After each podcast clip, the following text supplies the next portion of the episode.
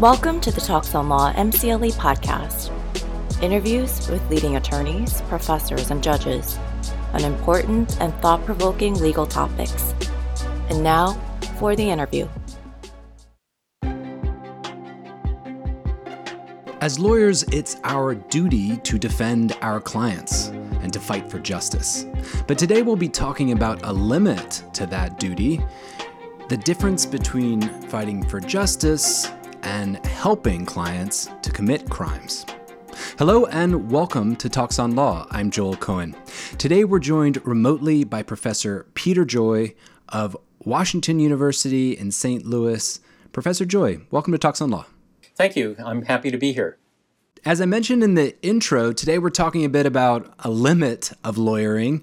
As lawyers, we're, we're taught to fight for our clients, sometimes to zealously advocate for our clients, but there's a limit. Absolutely. There's a limit to what we can do, so we can fight hard for our clients, but we have to do it within the bounds of the law and our ethical obligations. Today we'll be exploring one limit in particular, the duty to investigate, but maybe up top we could talk about some of the the limitations on facilitating crime in general. What's the main overview in the ethics rules? We're not permitted to help clients to commit future crimes. The American Bar Association model rules of professional conduct, which all the states have based their ethics rules on contains Model Rule 1.2d, and it states that a lawyer shall not counsel a client to engage or assist a client in conduct that the lawyer knows is criminal or fraudulent. One example that I like on this topic is if your client asks, Hey, lawyer, what countries don't have extradition treaties? Yeah, that's a great example. I, I think it's in you know, fair number of legal ethics books. I know I've taught from ethics books uh, when I teach my course that have that. And so if a client asks a lawyer that, you know, you're totally free to tell them. Now, if the client is charged with a crime and asks the lawyer that, that's where it becomes trickier because now raises the specter that the client's trying to get this information to try to run out on the pending charge against them. Some other examples that our lawyers watching may remember would be if a client says, Hey, I need you to dispose of this murder weapon for me, or I, I need you to help me move some of these ill gotten funds. Those two examples there, I think, are perfect examples that relate to the knowledge requirement that's in Rule 1.2d. Because remember, it says that you shall not counsel a client to engage or assist a client in conduct that the lawyer knows is criminal or fraudulent. So there, where it's the murder weapon or you know it's illegal funds, you know that that client is going to be engaged in criminal or fraudulent activity. And that fits the actual knowledge definition for what knows means as it's defined in the ethics rules. So I suppose those are more clear cut examples. Today we're going to talk about something a little more nuanced, which is a duty to investigate. I know that sometimes there's this, you know, ostrich defense isn't acceptable. If all the red flags are there and you refuse to ask the uh, the obvious question, that's just not good enough. The ostrich defense, sometimes also referred to as the willful blindness defense, that comes in in terms of the criminal law. And that's absolutely true that in criminal law, there is this concept that you can't be willfully blind to something, you can't avoid obtaining information. Such a thing doesn't exist in the plain language of the ethics rules, but the American Bar Association Legal Ethics Committee issued a formal opinion where they're reading that into the ethics rules. They're basically interpreting the ethics rules to say that there's now a willful blindness when you have a client engaging in some transactional matter and you have a duty to inquire or investigate to learn more. And this is actually a relatively new development. The opinion you're talking about is only from 2020. That's right. It's ABA Formal Opinion 491.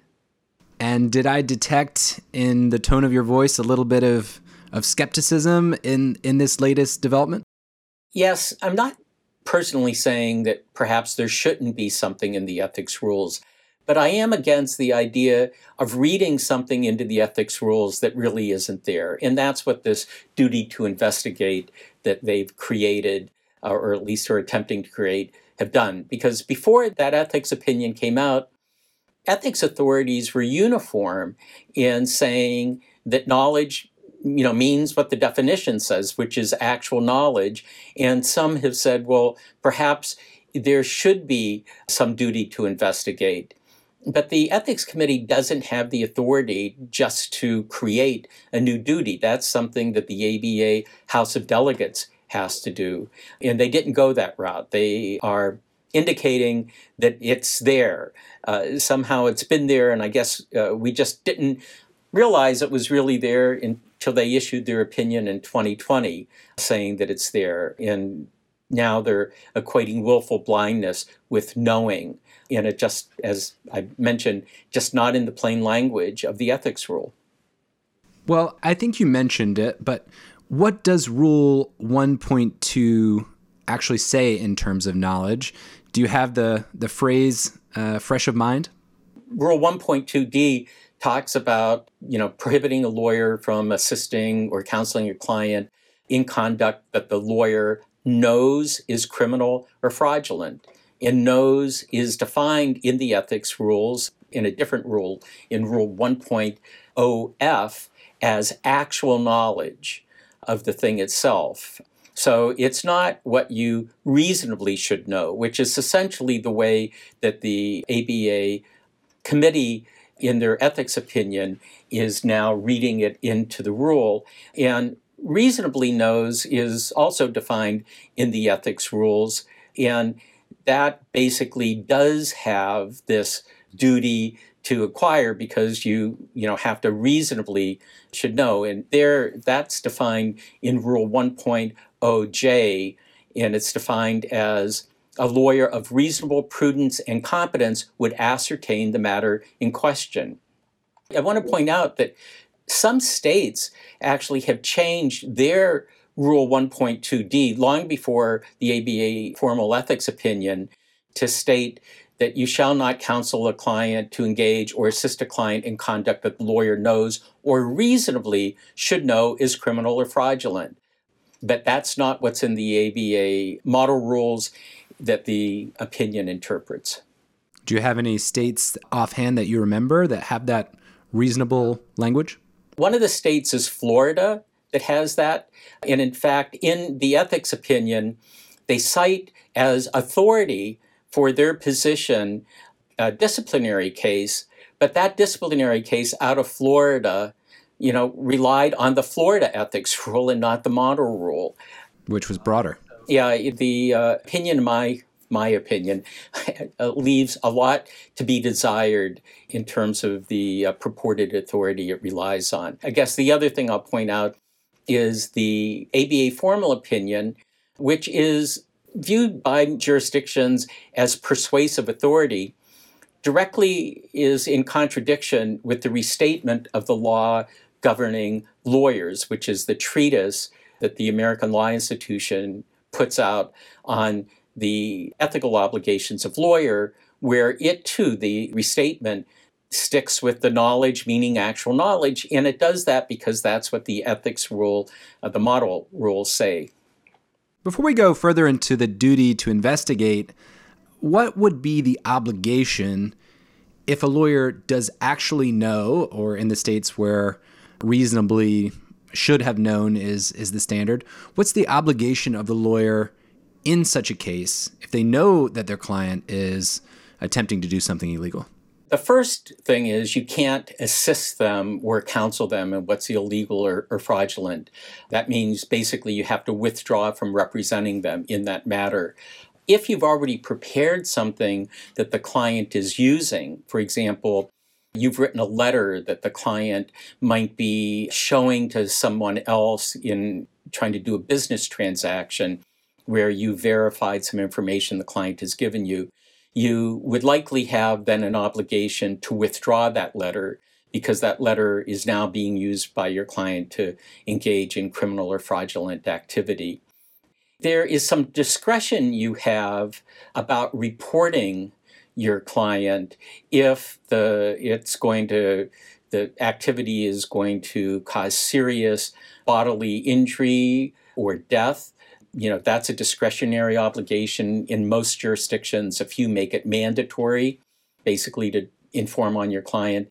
And most jurisdictions also permit you to make a disclosure if it's going to be something that's going to create a serious financial loss but again that's discretionary. It talks about may reveal rather than must or shall reveal, though there are a few jurisdictions that have the shall reveal obligation.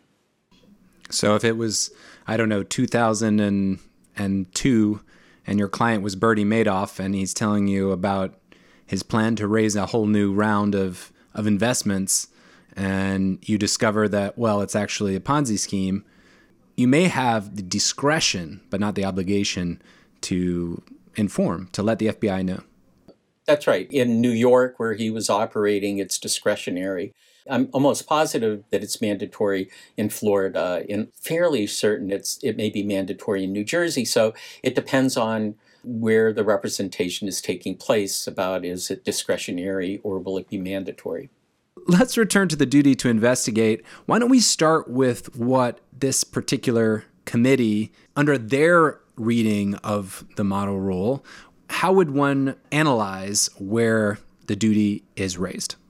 What they're doing is they're reading Rule 1.2d, the knowledge requirement. They're saying knowledge can be equated with willful blindness so that you can't fail to inquire or investigate into the client's proposed transaction if there is a high probability that the client is using the lawyer services to further criminal or fraudulent activity. And it gives some situations. So, for example, if there are a series of sales and purchases of property. You would have a duty to inquire about maybe the source of the funding for it, or all cash deals with some of the funds deposited in offshore accounts.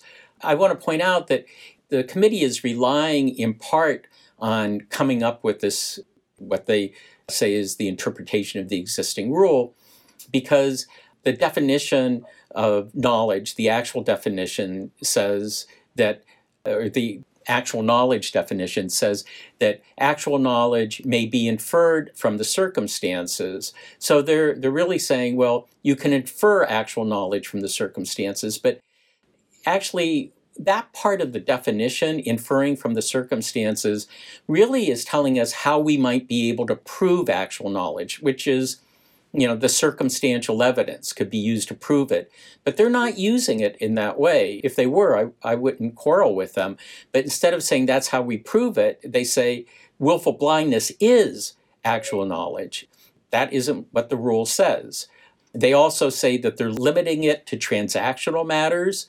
And the ethics rules, there are only a few of them that are specifically aimed for a particular type of practice. Rule 1.2d is not one of those.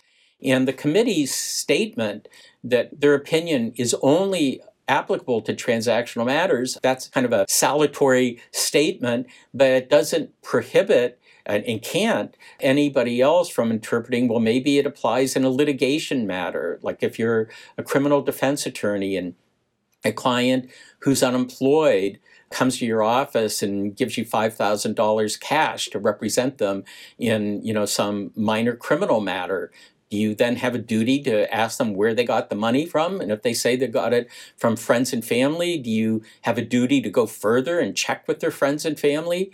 In the same way with some of the examples that the committee gives about a series of sales and purchases of property. You know, how much do you have to investigate and question your client and also, the committee acknowledges that, you know, by inquiring and questioning your client, that's not going to be great for the attorney client relationship. But they don't really provide much guidance on that. You raise an important point, which is if you tee up the relationship with your client that, well, if I start to get suspicious, I'm going to unravel the sweater, you may end up with a lot more obfuscation up front and perhaps you know less of a true attorney client relationship.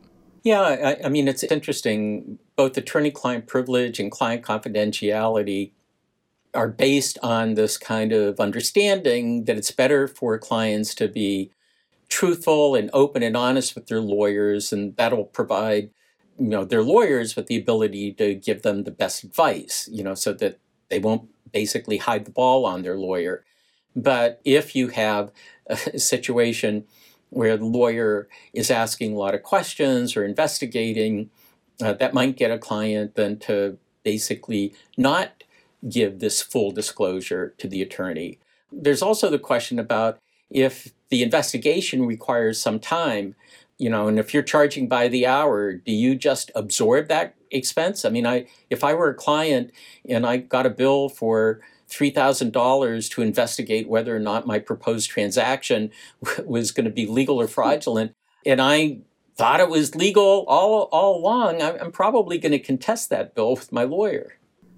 that's uh that's probably something that our our viewers hadn't thought of which is if there's a duty to investigate who pays for that yeah that's right that's not discussed in the opinion we did an interview uh, a couple of years back after this high profile global witness investigation that suggested that a number of high net worth individuals overseas were using lawyers, particularly in New York, to launder money. I, I won't put a spin on it. Is this an, an attempt to try and clean that up? Absolutely. They make kind of an oblique reference to it in the text of the opinion.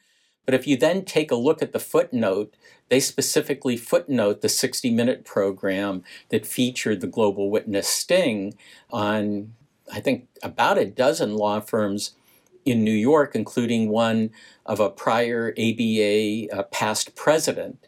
Now, none of these law firms did anything, you know, took any steps to represent this agent of Global Witness. Uh, it was just done as a sting operation. There were two lawyers, though, that were talking about the funds as being either gray money or money used to bribe individuals. And they received uh, written admonitions from the New York Bar Association, or Disciplinary Council, I should say, because they definitely crossed the line. The other lawyers didn't cross the line, but were discussing things like the use of shell companies to buy buildings, which is something that's done all the time. In fact, in New York, I forget how many of the buildings are owned by these corporations that are owned by other corporations. And that's kind of a way that real estate is owned in some parts of the country, especially some big cities. I can't help but uh, remember fondly that one lawyer who who not so subtly declined to take the case um, with his what sounded to me like a Brooklyn accent. Uh, no, it's not for me. Can you refer me to someone else? I wouldn't because it would be an insult to them. That's right. Yeah. He was the only one that flat out just didn't want to get into it. And, you know, I'd like to point out that what was being proposed sounded really dodgy because the uh, person from Global Witness said, I'm representing someone whose salary is only that of a teacher, say in here in the United States, but they were talking about purchasing hundreds of thousands of dollars worth of things. I think building, maybe a yacht, stuff like that. Yeah, now that, you know, that's one of those situations where I think a reasonable lawyer would conclude look, just like the lawyer that refused them, I don't even want to be involved in anything like this right off the bat. But the other law firms didn't indicate that, and but none of them took any steps to, that would lead them to actually represent the individual.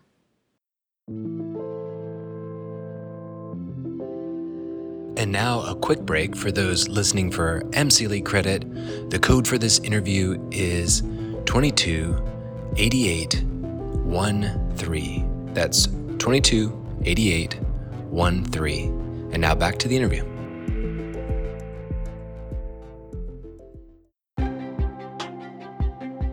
It certainly raises the question because if someone came to my office saying they represented a Ugandan businessman who wanted to buy a yacht and a penthouse, and that was my line of work, it would require perhaps some investigative skills that I might not have to discover whether this particular individual had inherited money in Uganda or had a you know a rich uh, relative who was putting up the money.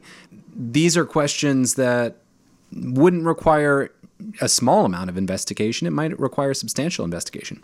That's right. And also, just maybe altering your hypothetical just a little. Let's say it's just somebody else that comes to your office and says, I represent a rich individual who's interested in buying a penthouse in New York, and that's kind of the work that you do in your law office, but is interested not having it in her own name, but would prefer to have it in the name of a corporation that couldn't necessarily be traced to her for privacy reasons. Could you assist me? I think that it would be reasonable for a lawyer to say, sure. The fact then, if you change it to just say it's a somebody from another country who's rich, again, I think you know you could say sure, but if you had doubts and you wanted to do the investigation, I think in either instance it would take time and probably would be something that the lawyer, him or herself, couldn't do. And if your investigation existed solely of asking this person's representative, well, is this all legal and were the funds all obtained legally? And the person said yes. Is that sufficient? Can you take their word for it or can't you? It, that's unclear from the uh, ethics opinion.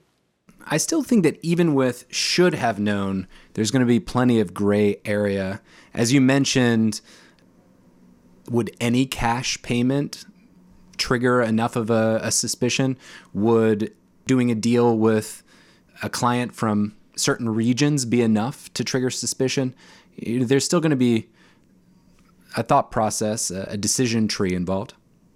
That's definitely true. And I mean, one thing about the practice of law is I mentioned earlier about some of the discretionary authority. There's a lot of judgment involved.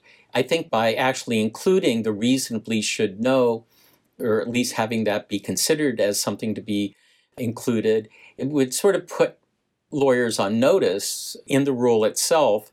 They're going to be judged by what a reasonable, reasonably prudent and competent lawyer in their situation would do uh, sort of be like the community norm. Having the willful blindness provision just sort of created out of thin air in an ethics opinion, and I mean, I'm a law professor. I read the ethics opinions all the time. I teach them and stuff. I'm not sure what most lawyers do in terms of the ethics opinions the ABA issue, unless they go to a continuing legal education course where some of them are discussed. And I just think that not having this in the rules itself and not having some kind of debate in discussion about what should be required of a lawyer under certain set of circumstances, what would be reasonable investigation, how much is to be done, what should you tell your client about the investigation you are going to conduct if you fit one of those situations. Those are all unanswered questions, having this just appear in a legal ethics opinion. It also seems like a particularly difficult challenge to restrict lawyers' ability from doing legal transactions if the money was earned illegally in the past. It seems like it might be quite a challenge for lawyers to be able to track every input to a particular individual's net worth or investment vehicle. Well, yeah, and I think it would be unreasonable to expect someone to do that. You know, one of the things that one learns just basically from reading the newspaper and reading the cases involved in money laundering is that a lot of individuals who've engaged in money laundering have a combination of illegal business activities and legal business activities. And that's part of how the money is being laundered. And I don't think anybody questions when someone like Bill Gates walks in to a lawyer's office and proposes something. Nobody's going to question where Bill Gates got his money because we all assume we know he got it through Microsoft and his investments. Somebody who is, say, a, a recent immigrant walks into a lawyer's office, shouldn't they be given the same basic benefit of appreciation? The person made their money conducting a legal business and then do we just because the person is an immigrant or the person is from another country put them through an investigation that we wouldn't for someone that we just make an assumption about. So there are some aspects of this that I think are troubling about different assumptions that underlie it. One thing that jumped out to me, I remember in looking through some ethical hypotheticals, is in removing herself or himself from a case, a lawyer may actually be teeing up the case for the next lawyer. I'm sorry, client Mr. Joy. I'm unable to take this case because, as you described it, the funds that you'd like to use to purchase this townhouse appear to be criminally earned. So, you know, I wish you good luck, but I'm uncomfortable, and the legal rules suggest that if I know that or have a reasonable grounds to believe that the funds were ill gotten, then, you know, I'm not able to take the case well, what have I done but told this client to go on to the next lawyer and say something a little more convincing? I think you're absolutely right. I also try to imagine a situation where somebody comes to a lawyer and let's just say, using your example, the person says, I have been engaged in a poker game and I earned a lot of money over the years that I've kept separate. And now I'd like to use that money to buy a building. And you go, well, did you report your winnings to the Internal Revenue Service? No, I didn't because it was illegal for me to do it. Well, you know, if it's illegal, then the ethics rules would prohibit me from assisting you because that might be deemed as money laundering. You're right. Person would then go to the next lawyer and say, I have funds that I've earned in, you know, one way or the other. Maybe the person says, I, I went to Las Vegas and I hit it big, paid taxes on it, now I want to invest it before I squander it on more gambling. Yeah, the second lawyer, be perfectly reasonable for the second lawyer to accept that and do it. And you're right, the first lawyer could have inadvertently given the client basically the roadmap for what to say to get the legal representation they want. I guess where I'm going with this is how can the rule be crafted or interpreted to create a more just system rather than just a less efficient system? I don't have the answer to that. so I'll start with that. But I do know that the best way of crafting the ethics rules is to go ahead and have a committee work on them have drafts of it circulated, have input, have people raise the what ifs, and then you end up with what you end up with. I mean, the current ethics rules aren't perfect. I don't think any set of ethics rules ever could be perfect. But we approach getting at least to the good when it's done in an open process. And using an ethics opinion to create a duty that isn't clearly defined in the ethics rules is far from good. Professor, I'm not sure if you want to weigh in on your personal view, but if this reasonably should have known was built into the actual rule, let's say in the Florida style, is that something you would advocate for? I'm not 100% sure because the way it is in Florida with the rule is now it applies to everything maybe there should be something specifically for certain transactional matters. That might be better. And I would like to see a process that would explore that. It certainly is true that there are more concerns in a transactional matter and there are less countervailing considerations. So, for example, in the criminal case example I gave you, there's a Sixth Amendment right to counsel. Uh, and this, you know, any inquiry might be impinging on the Sixth Amendment right to counsel if you start questioning the client. Now, there is a law that says that if you receive $10,000 in cash or more, or a series of cash transactions that exceed $10,000, there is an IRS reporting requirement. And lawyers follow that, or at least are supposed to follow that. And I think that sets a particular boundary when it comes to fees, but there are other areas. Uh, immigration law is another place. Uh, you might have somebody who's entered the country legally but is using a social security number that belongs to someone else, and then their employer refuses to give them their pay that's owed to them and they come to see a lawyer. What obligation would the lawyer have in that situation to inquire about is this client still using a social security number? Remember, there's no obligation to report a past crime. So having used that prior social security number is not anything that you need to report. You wouldn't be assisting the client. But if they are going to continue to use it, that's kind of a gray area too. So that's why I would like to take a look to see could we really fashion something around transactional matters only, which is the intent of the committee. And I think that's a laudable intent. And that would be, I think, my first objective to see if that would be possible. Well, Professor Peter Joy, thank you for taking the time and for this conversation today. Well, thank you very much. It's been a pleasure. For more legal explainers and interviews with the titans of law, visit talksonlaw.com.